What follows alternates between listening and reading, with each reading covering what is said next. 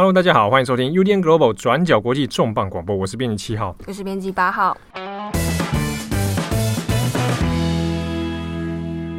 今天七号的声音会略微的沙哑，其实我现在听起来还好哎，真的吗？嗯，啊，也许有的我们重度听友会听出其中的差别，嗯，有些七粉会听出来，对，因为我我那个这个登短郎 转大人，我终于转大人了。啊，所以这个声音开始进入变声期，嗯。好，那今天要跟大家聊的这个话题呢，哈，不知道有没有人注意过，我们的听友里面或者读者里面关心这个世界上的电竞产业这件事情。嗯，好，大家不要想说，哎，然后今天要讲电竞啊，可能是不是有点不熟悉的领域哦？这个然后就停止收听哦，不要不要不要哦。我们今天会谈的是电竞中间有一个选手的一些故事啊，包含到背后的一些社会议题啊。这一次呢，主要是因为在十二月二十七号的时候，去年二零一九年月这年底嘛，有一个电竞选手呢，叫做 Remilia。Remilia 这是日文发音，对，英文应该是 Remilia。如果是用英文发音的，是啊，这个 Remilia 呢，他本身是一名这个玩英雄联盟，哦 LOL，好，你虽然没有玩过，你不晓得也没关系，你好像可能也听过 LOL，好，它在某种程度上是台湾的一种。网络用语梗的啦，对啊，没有玩过也没有关系，总之就是一个电竞的游戏啊。那他是 LOL 里面算是蛮出名的这个职业选手。那他本身呢，呃，在性别上面是女性，所以他被认为说是哎，这个打进顶级联赛里面第一名这样的这个女性选手哦。不过比较特别的是，雷米利亚本身她其实是跨性别。好，那这个从本来是生理男性。后来呢，经过手术之后，那她转成女性。好，那雷米尼亚呢很年轻，可是她却在二零一九年十二月二十七号的时候呢，呃，在睡梦中，好、哦，她就睡觉的时候，那就就过世了。所以这个新闻其实当时出来的时候，蛮让人错愕的。嗯，尤其是在电竞圈，因为他的确是还蛮知名的选手。对，所以那时候还有人想说啊，会不会是发生什么事情啊、哦？生病还是？说，哎，有有什么什么意外或怎么样哦？那才二十多岁而已哦，好，那就就过世。那这件事情后来其实在这个游戏业界里面就掀起一波讨论啊。因为一来是因为他本身是一个蛮知名的职业选手，那二来呢，他本身的这个性别的问题哈，那就曾经在电竞圈里面也引发过很多的讨论啊。所以我们今天就。因为这个雷米利亚的过世的事情呢，我们来讨论一下背后的一些性别啊，还有这个产业本身到底遇到哪些问题。我们先讲一下，就是雷米利亚本身，他其实，呃，如果有在看这个游戏直播或者看关心电竞的话呢，大概很多人都会知道有这这个选手啦。对，他自己也有开他的那个 Twitch 频道，对，Twitch 的直播嘛，哈，那这个他以前会用这个雷米，就是简称雷米这样的这个。ID 在在活活跃，呃，雷米利亚哈其实这个这个名字是来自于日本的一个游戏动漫 IP，就是东方 Project 里面的这个角色啊，雷米利亚。好，那他的如果你去看他的 Twitter，其实他用的那个头像也是蛮日系的。好，那雷米利亚他因为本身呢在电竞业界里面，现场职业业界里面啊，本身的成绩很好。对，他算是实力都是还蛮多职业玩家是有认可的。对，那后来也加入一些蛮知名的战队嘛，哦，比如说那个 Renegade。对，哦，Renegade 这个队伍本身就在雷米利亚加入之前，大概其实就有蛮算是蛮有名气的了。好，那这个雷米利亚加入这个战队之后呢，当然一个亮点是说，哇，他是少数这样子，好像以这个女性外形出现了哈。那这个加入之后呢，也帮 Renegade 这个战队有带来一些蛮不错的发展了，哈，好，结果没想到说，好像在里面，哎，雷米利亚过得其实不是那么愉快，啊，所以一阵子在二零一六年的时候，好，就因为一些争议，那他也离开了这个队伍啊。大家想说，哎，就是一个选手离开队伍嘛，那有什么有什么大不了哈？但其实背后又牵扯出一些问题，比如说。在过去有一些这种电竞队伍啊，不管是美国的也好，或者是在欧洲的也好，那一阵子在二零一六、二零一五的时候，都有陆续爆出一些，比如说拖欠薪资的问题，或者选手有有比赛得奖了，好，那得名了，那还有奖金，那奖金就是给他苛刻啊，就是给他奖金啊之类的，那或者生活待遇不如预期，所以在二零一六年的时候，包含是 Renegades 或者其他像这个欧洲也有些队伍都有。陆续出现过这种类似的问题啊，然后就受到一些官方的制裁。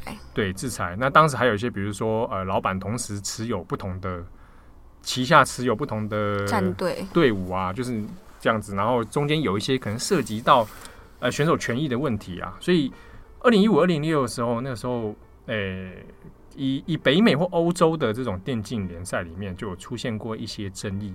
那包含在雷米尼亚。过去的时候就有发生过啊，他自己也有后来在 Twitter 上讲，就是，诶、欸，自己的待遇其实不是那么理想啊。那尤其在薪资方面，有时候苛刻。那之中本来就有又有一个问题是说，呃，他的前老板就是 Renegades 这个老板啊，我们就要就叫 Chris 嘛，嗯，啊，Chris 本来是有跟他有协议，答应他说。如果你能能够让 Renegades 哈一路打进这个冠军联赛，对顶级联赛里面的话，哇，那这也算是一个指标性的。那个席位要抢抢那个席位其实不容易。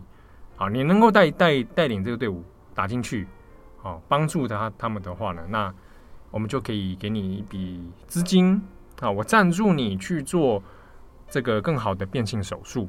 好，那当然这个事情后来是进展到说，哎，Renegades 也的确呃成功了。取得了顶级联赛的席位了。好，那老板依照约定应该要给 Remedia 一个一个报酬嘛。好，那就让他去做手术。结果呢，他给他的资金只有五千美元啊，那折合台币大概十四万到十五万左右了。嗯，那这个手术根据比较熟悉 Remedia 的人的说法啦，就是并不是非常成功。其实是他自己在 Twitter 上，他也有发声明说，他是直接是用那个 botched 这个字，嗯嗯嗯，就是烂透了。他就是说这是一个很劣质的手术。对，那这个手术后来造成他在身体上有很多的疼痛，好，那他必须要靠止痛药才能够才能够这个生活哈。那在这之中呢，就影响到他的比赛表现了。好，比如说因为我们在做。做电竞比赛的时候，你长时间要久坐嘛？嗯，好，不只是比赛中间，你包含到你前置的训练啊，你的前置作业等等，你其实大部分时间都要久坐的。那对他的身体而言，就会造成很多的伤害。对，尤其他是说，因为这个我们说变性手术啦，嗯、因为这个问题留下后遗症最严重的就是他的骨盆部位有一些永久性的神经伤害。对，那我们又坐着，呃，长时间久坐的话，其实造成的影响是非常大的。没错，所以，呃，这一个失败的手术，当然也造成了这个 Remilia 跟 Chris 之间有一些这个就是有纠，算是有纠纷。不过两方的说辞其实都不太一样。对，所以当然我们以后来业界来讲，当然后来 Remilia 也离开了哦，那就事情好像有一点就这样云淡风轻了。那直到。这个二零一九年十二月二十七号，林米亚过世之后，那有一些事情又被再拿出来讨论啊。那这之中哦，我们还是要切出来谈论几个问题啊。就是刚刚前面讲薪资是一个，其实是一个在业界里面，直到现在还是会被拿出来反复检讨的。比如说，呃，大家可能外界看说很多电竞选手好像哇，薪资不错啊。很多奖金，对不对？嗯。可是因为你你在过程当中，其实有很多选手他得到薪资并没有外界想象的这么多。有的选手可能，比如说月薪算起来的话，呃，有过北美的选手是两千美元一个月。好，那这是要按时给付的状态下，哦，两千美元算台币大概就五六万嘛。对。对啊，那五六万来说，那当然可能比一些工作好一点，但是他的中间的工时。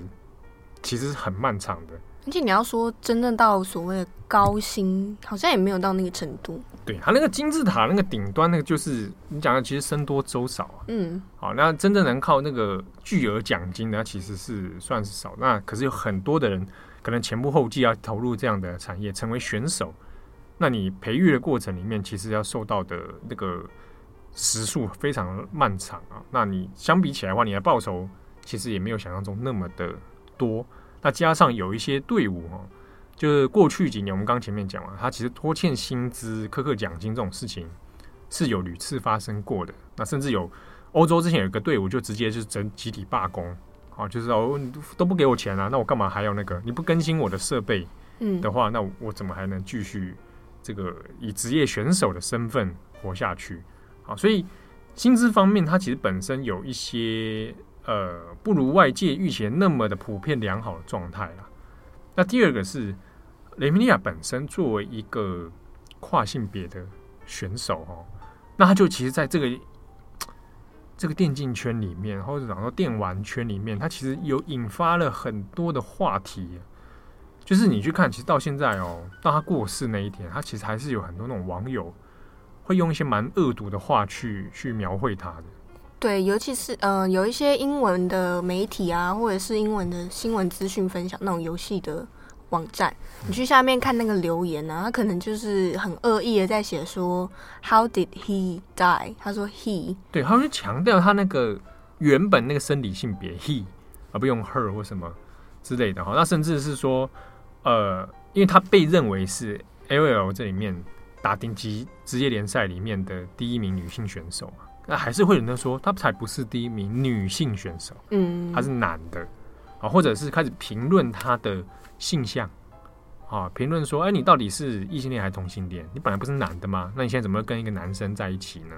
啊，那或者是说评论他的外形，就说啊，你要整形啊，或什么啊，你这个身材如何啊？那或者就针对他跨性别这件事情，觉得会拿来做文章。好，那他其实他本人自己有针对他这个身份有讨有有发表过一些这个看法啦。他曾经有他，比如他拿拿过这个很高。很高成绩或者拿到冠军的时候，有曾经说过说他其实不是很希望说他自己本身的这一个身份被拿出来放大检视，那他就是希望说能够来检视他的成就，而不是他个人的性别也好，他的性向也好，那都无关于他在 LOL 上面的表现。对，其实他在 Ram 呃 Ramilia 二零一六年他离开我们刚刚说的那个战队叫做 Renegades。那个时候，大家就有一直在猜说原因是什么，但他自己也有说，就是因为在 Renegades 的期间，他真的遭受非常大网络的霸凌啊。对，这个如果有有之中我们有读者是曾经看过他直播的，好，其实你可以看他那个直播，有时候那个旁边那个留言，你就可以看得出来那一种留下的那种攻击性的语言有有很多啊。这种这种东西其实蛮常出现在不管他是不是跨性别者哦，在女性选手身上。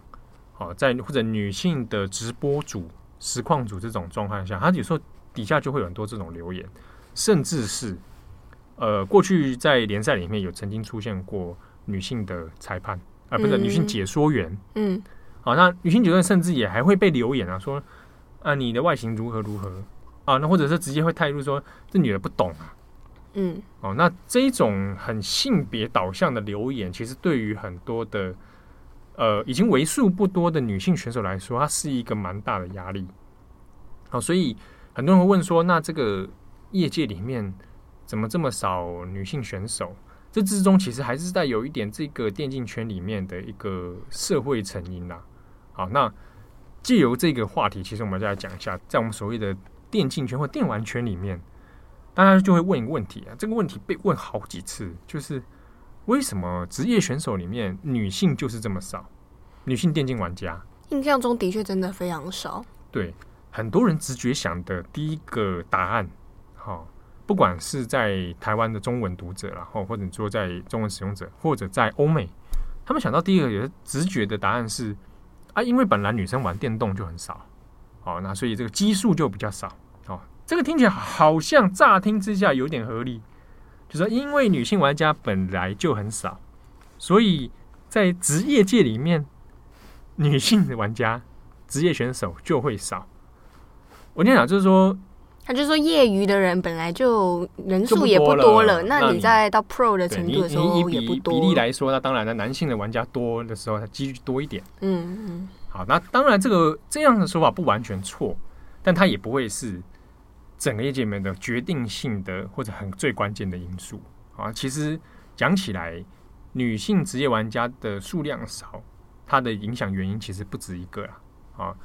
当然就是说，你说呃女生玩电动的少，这可能是一个好，但其他还有其他不同的因素啊，包含说，其实最明显的就是 stereotype，嗯，刻板印象，或者我们之前大家记不记得我们曾经讲，不知道哪一集讲到那个种族的时候，讲过那个身份随因，有，就是因为你的身份，你的某种状态。然后你在面临选择的时候，你就会被导入到某一种情境里面。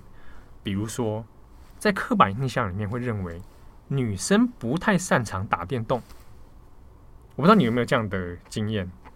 我觉得还好诶，我觉得我还蛮会玩游戏。我虽然没有在玩什么电竞游戏，嗯，但我觉得我打电动应该还不错，对不对？对。在我年轻的时候，嗯，我小时候其实真的会有很多人觉得女生玩什么电动。女生不要玩电动，女生不会打电动，女生打电动很烂。所以，比如说比较那种 tough 的游戏，格斗游戏啊，射击游戏啊，啊，就好像说女生不会玩呐、啊，都是男生在打。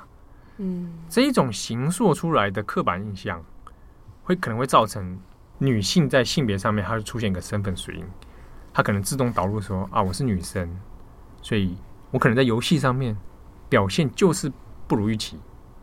好。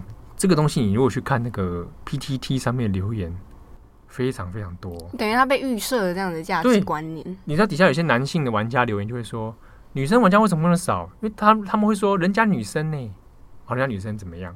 嗯，可是他们就会把那个性别导入到这样的状态里面。那有一些女性可能在这种社会成因之下，导致觉得，哎，好像对啊，我我玩游戏好，似乎就是不如预期嘛。或者是好像跟性别有关，也会有一些游戏种类的分种。对，就女生就应该去玩什么游戏啊？女生就去玩 Candy Crush，或是什么劲舞团。劲舞团是不知道？劲舞团或者女生玩什么？你玩什么？劲舞团是你在玩的吗？我以前玩过劲舞团，很短暂。卡跑跑卡丁车，就是好像印象中有点可爱那种感觉，可爱的啊，比较 cute 的 Party Game。嗯，对对，玩玩不是玩超级玛利欧，是玩玛利欧派对。对不对？这种无伤大雅，没有竞技型比较低一点。嗯，不见血不暴力，这样是不是？就是说，哎，编辑八号玩玩 CS 绝对无力，会不会爆头啊？还是玩重返德军总部？是这个游戏你可以上网找一下，哦、应该蛮对你味的。我最近我德军总部，我最近是迷上了那种恐怖游戏，Horror Game 啊。算应该算是吧，你看，但可能有听过叫《直到黎明》啊，《直到黎明》。对对对，哦、你玩这么玩这种的，哇，你也是蛮大胆的、嗯。就是朋友推荐，很好玩诶。你喜欢玩这种恐怖的？就有点悬疑，然后你要做一些选择。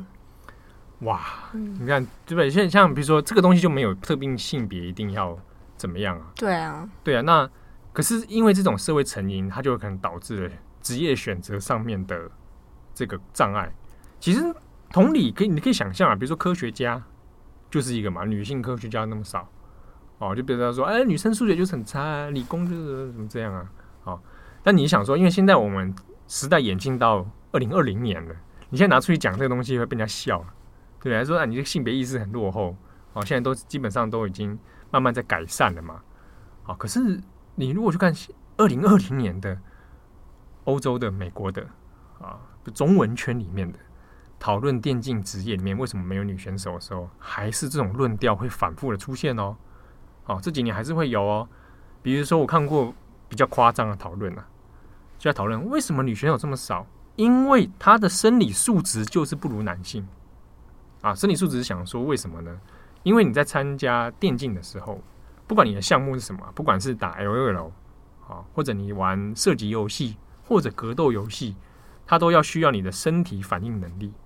啊，你的判断力，啊，你的手速啊，啊之类的。虽然说人看起来在坐在那里，但他其实有在运动啊。那有的论调会说，女性在这方面，如果同年龄来来讲的话，以一个电竞选手，呃，可能黄金期的十八岁到二十二岁这样的这样黄金期的状态来讲，他就说，哎，那你的身体素质就是输给男性啊，所以你表现当然就不会比男性职业选手好。所以在顶尖的。业界里面就很少看到女性，就是你在先天上已经先划分优劣嘛？对，这个论调大家同意吗？我觉得听起来蛮无语的，刚刚不知道回应什么，对不对？无语了，编辑八号都无语了。我看到那样论调的时候，还一副认真说科学研究的时候，我也觉得很无语。就是，呃，无语到我现在突突然之间一直来不知道怎么讲他，是不是？因为你假设你保持这样论调的话，那尤其是说身体能力跟判断力这件事情的时候，或是什么反应速度跟策略策略的时候，你就意味着他在不同的其他职业也有可能发生一样的事情。比如说，他今天不是电竞，他今天是企业家的时候，你会不会说他身体素质就比较差？他判断力不够啊，他决策能力不好啊，他无法冷静判断，甚至看到有人说女性倾向于情绪判断，嗯，所以无法在 LOL 上面做出正确的策略。哎，这说得通吗？就跟随波杂波一样荒谬。对，或者很荒谬，原因是，跟你讲，这种东西还说什么科学认证？过去在美国的黑奴的时代，也有科学认证的，黑人就是比能力比较弱，智商就是比较低。既然这个话你不可能讲出来的嘛，对不对？那这之中，大家想说，那那你就说男女既然素质差不多，后天训练的话，那为什么女生选手还是这么少？哦，这之中就有可能有一些社会上的筛选了。哦，比如说他可能在职业选择上面，他就不大会去选择走向这一条路嘛。啊，那或者在不那么友善的环境之下，他相对起来也许。这对他而言不是最好的职业选择。对啊，你看 Ramilia 的压力有多大？对，你要承受那一种舆论的压力哦，尤其是很多女性选手。其实，因为业界其实还还是有不少哦，比如说呃有名的，我不知道你记不记得 TPA 台北暗杀星？这个我不知道。台北暗杀星，因为有一年他因为拿到世界冠军关系，所以在台湾很红。嗯，那时候对那个很多不熟电竞的人就说哇，台北暗杀星的很帅这样。那 TBA 早期的时候，那时候有一个可乐琳，她就是是一个女性选手。那那时候还被戏称，就是因为她她其实实力蛮好的，又是创始元老之一，所以就说那个那个队伍叫台北暗杀星嘛。其实应该本她真的名字叫做可乐琳的骑士团，就只有她一个女的，其他都男的。那是以可乐琳为中心，就等于她有点像公主嘛。对对对对，但是这公主是比较像是实力很强的那一种啊。哦、嗯，业界当然是有女性选手的。好，可是呢，有这样的人出现，却很多时候在不管是电竞相关的新闻，哦，或者外界在投射眼光的时候，都会说很 focus 在她的外形上。哇，她是正妹电竞选手，哦，或者是呃，在看比赛的时候，或者说哇，那个正妹选手如何如何，会注重在它的外形上，而不是在它的实际表现上面。好，那甚至说。他可能选手要作为一个像体育选手会有代言啊，或者广告，或者他作为行销的时候，可能也要被拿出来，是他的外形上面要有形象上的包装。对，但相对于男性，他的这种包袱没那么多。对，男性选手就是肥宅啊，讲不好听点啦，肥宅。你看，就是讲完这句话触怒很多人，触怒很多人是，你小心一点哦。我也肥宅啊，嗯，我没那么肥啦，就是瘦宅，瘦宅，好不好？好，那可能就不会说这个肥宅怎么样，这个瘦宅怎么样？好啊，长得好好，长得这个不是很好看。可是女性选手就会被说，你如果她今天长得不是那么讨喜的外形的时候，被讲丑女啊。好，我就不讲什么什么。好，这个东西之前过去这个那个。呃，转角国际的二十四小时曾经出过一个讲韩国南韩的那个丑女文化，丑女文化里面就其实，在游戏圈里面就是蛮严重的。哦，甚至还有人说啊，你们这些女权分子，你们都是这些啊法西斯。哦，还有甚至还有这种现象出来，所以当女性选手要进入业界的时候，她就会面临到很多这样子的社会的成因啊，好，然后而导致说，那这个环境基本上不是那么友善。那另一方面，其实我们还在想一个事情是，在这个选手或者业界的生态里面，呃，选手的养成过程里面，他就某种程度上有一种蛮大的性别的隔隔离的状态。呃，电竞选手的培养，很多时候是要在集体生活之下。哦，这边讲的是团体比赛那一种啊，哦，像 LOL 这种，他会有有呃不同队员啊，负责不同角色。那他们会通常过着比如说集体的生活啊，就因为他们在游戏当中有需要 teamwork 的部分，对，所以需要他们培培养成一个 one team 这样的感觉，团队默契啊，对，等等。所以你在培育的时候，可能会在一个 gaming house 里面，或者在一个公寓里面，那就呃按表操课。啊，早上起来就开始打，可能先打个人排位，然后呢，再打团体训练赛等等啊，这这样这样像军队化的管理啊。当然，这个这个生态的确，其实这几年也有被拿出来讨论过啦，就是高压好，然后不是那么很健康的方式在训练选手，在这种集体生活之下，有的状态可能就会觉得，那似乎女性本来就很少了，那这队伍中如果有女性存在，可能会影响到其他人。他这句话可能会影响到其他人，其实就已经透露一种男性本位的主义。对，什么叫影响？说有这种说，呃，万一发生恋爱关系，哎、呃，奇怪，你让人一群男生都不会发生恋爱关系吗？对不对？也是会有嘛。对，那就是说之中还有在讲说生理期啊，你觉得如果生理期的话，那怎么办？他会拖拖垮团队的速度。男性也有生理期，男性也有情绪上的这个问题嘛，对不对？所以他这种显然这种方式来做一个区隔的时候，你在做职业联赛的时候。可能女性的考量上面，相对就会不被在职业赛上面所考虑那么多啊，甚至可能被拿来当成行销或形象的方式，还多过于职业赛啊。所以之中带有一点这个本身电竞选手养成在生态上面一种因素上的排斥啊。好，不过我们回过头来讲，就是呃，像女性选手。这件事情在业界里面也不是说都默默无闻，然后比如说包含像跨性别好了，雷米利亚也不是第一位出现的跨性别的玩家。对，他那么有名，一方面也是因为他是第一个打进那个啦北美的冠军联赛。对，那这个雷米亚之前其实还有一个 Sasha Scarlett，然后他也是，他是玩星海争霸比较多啦，哦，应该是以应该说他就是以星海争霸为主。好，那过去有像他这样子的跨性别选手，那女性选手玩家里面。呃，中文圈里面，在中国的 Miss 韩艺颖啊，那韩艺颖后来比较多，应该走解说哦，直播解说，或者他后来去当直播，然后做教学的状况比较多。那他比较走上网红化了。他其实本身职业能力很强，实力很高嘛。那因为他外形很好，那所以呃，包含韩艺颖，他在应该前两年的哎，二零一九年的专访哦，他就还讲到说。呃，女性选手还是偏少，这个事实是到现在还是确实的嘛。要打破那个天花板，有一定的难度。好，包含到他可能需要一个良好的职业赛环境。好，那这个在其实你延伸到其他体育运动里面，其实也可以也可以想象得到了。好，可能他需要一个女性的职业联赛。好，然后慢慢的在推广，说把那个性别的差异来弭平这样子。那之外呢？你说不只是女性，然后包含是呃，我自己有在看的 EVO，就是 EVO 是玩格斗游戏的。好，那比如说 EVO 格斗游戏，如果问你格斗游戏，你会想到什么？快打旋风，快打旋风，Yeah，Street Fighter，对，Street Fighter 啦，或者玩这个哎 KOF 嘛，格斗天王，或者拳皇啊，开玩笑，铁拳，嗯，Tekken 啊。哦，跟我讲生死格斗，好，到这边举例就好了。我还我，我还要举例，还啊，这个 Mortal Kombat 真人快打。哦，这你讲中文我就知道。真人快啊，你知道啊？听过，以前有拍过电影《魔宫帝国》Mortal Kombat，你上网找一下，主题曲很赞。好，好，好，还有这个七龙珠 Dragon Ball Fighter Z 嘛啊，总之这个游戏的这个盛会啊。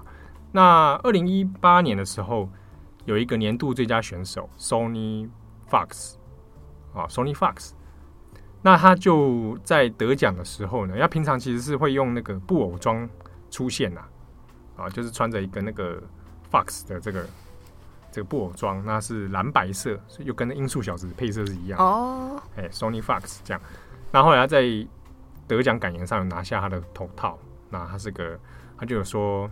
我是黑人啊，我又是个同志。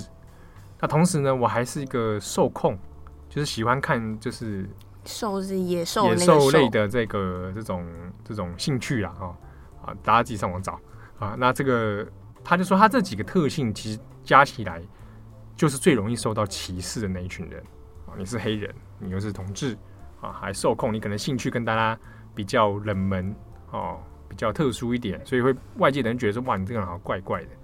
但是他在上面说，我这种人可能就会是美国共和党最讨厌的那一种类型。可是呢，我也是年度最佳电竞选手。啊，讲到他的成就啊，可是他在这成就的背后，其实有非常多必须承受的舆论的辛酸。啊，舆论的攻击。那有时候他没有办法用他这个做他自己的方式啊，好好的成为一个选手啊。这这中间就背后有很多这种社会的歧视啊等等各方面的问题。好，总之呢，这个事情呢，啊，雷米利亚他已经过世，那这个也是 RIP 啊，啊，那也希望说，透过雷米利亚本身的故事，能够大家大家来了解一下这个产业背后它存在的一些性别的一些问题啊。好，那如果各位读者朋友，你是刚好也是女性啊，或者其他的其他的选择，那你有玩过游戏的话，欢迎跟我们分享你的心得啊。或者，哎，你想成为职业选手会不会？对，你这你不是有说，好像在新世代里面，其实成为电竞选手也是蛮大家蛮喜欢的一个职业选择。不过那大部分还是以男性啊，比如说以中学青少年来说，台湾很多青少年会选择职业里面有网红，还有电竞选手。嗯，YouTuber。对，通常都是不知不知其中的辛酸。说真的，那当这个选手，这个在中国也很多啊。哦，培育的这个韩南韩的培育的数量也很大，那这个僧多粥少啊，啊，这个背后很多非常多辛酸的一面。那有的人会选择去当直播主，比如说，你看台湾其实也不少女性直播主啊，她也在玩游戏啊，对，那可能他直播主得到的收入或职业发展，可能好过他成为职业选手那种状态。不过我觉得这都是看个人选择啦，高兴爽就好了。之前中国也有发生那种。找人代打，就是女性选手直接没有，就直播主嘛。嗯，女生那就可能就以外形来来作为卖点，那就在直播玩嘛。可是，在实际游玩的画面不是他本人，嗯，请人来代打，嗯，那你可能在子母画面的时候看不出来哦。对，那他就负责在旁边讲，他很多人看得很高兴嘛。那这个可能有的人醉翁之意不在酒了，嗯，对啊，那这就是一个也是一个现象。对，那我自己。玩电动，所以曾经也碰过女性玩家。啊，有以前我会常流连忘返在这个某某电子游乐场，玩格斗游戏。嗯，我也有碰过女性玩家，而且很强的。对啊，就是哎、欸，这个练家子这种。所以我以前其实不觉得说性别真的会影响到他的实力表现。嗯，就我自己会觉得。这个问题本身根本就不是一个问题，或是他根本就一开始不应该被拿来讨论。对，他把现象看成是原因，嗯，哦，因为女性玩家少，要想各种原因去去去讲，对。那你说这个政治人物女性比较少，难道你也用同样的理由说啊？因为女性比较不会判断力什么的，啊，就这种说不过去嘛，对不对？好，所以在这边也呼吁大家一月十一号记得去投票。没错，啊，下个礼拜了，就是要投票了啊，这个排除万难。大家去投票，好，我是编辑七号，十八号，感谢你的收听，我们下次见，拜拜，拜拜。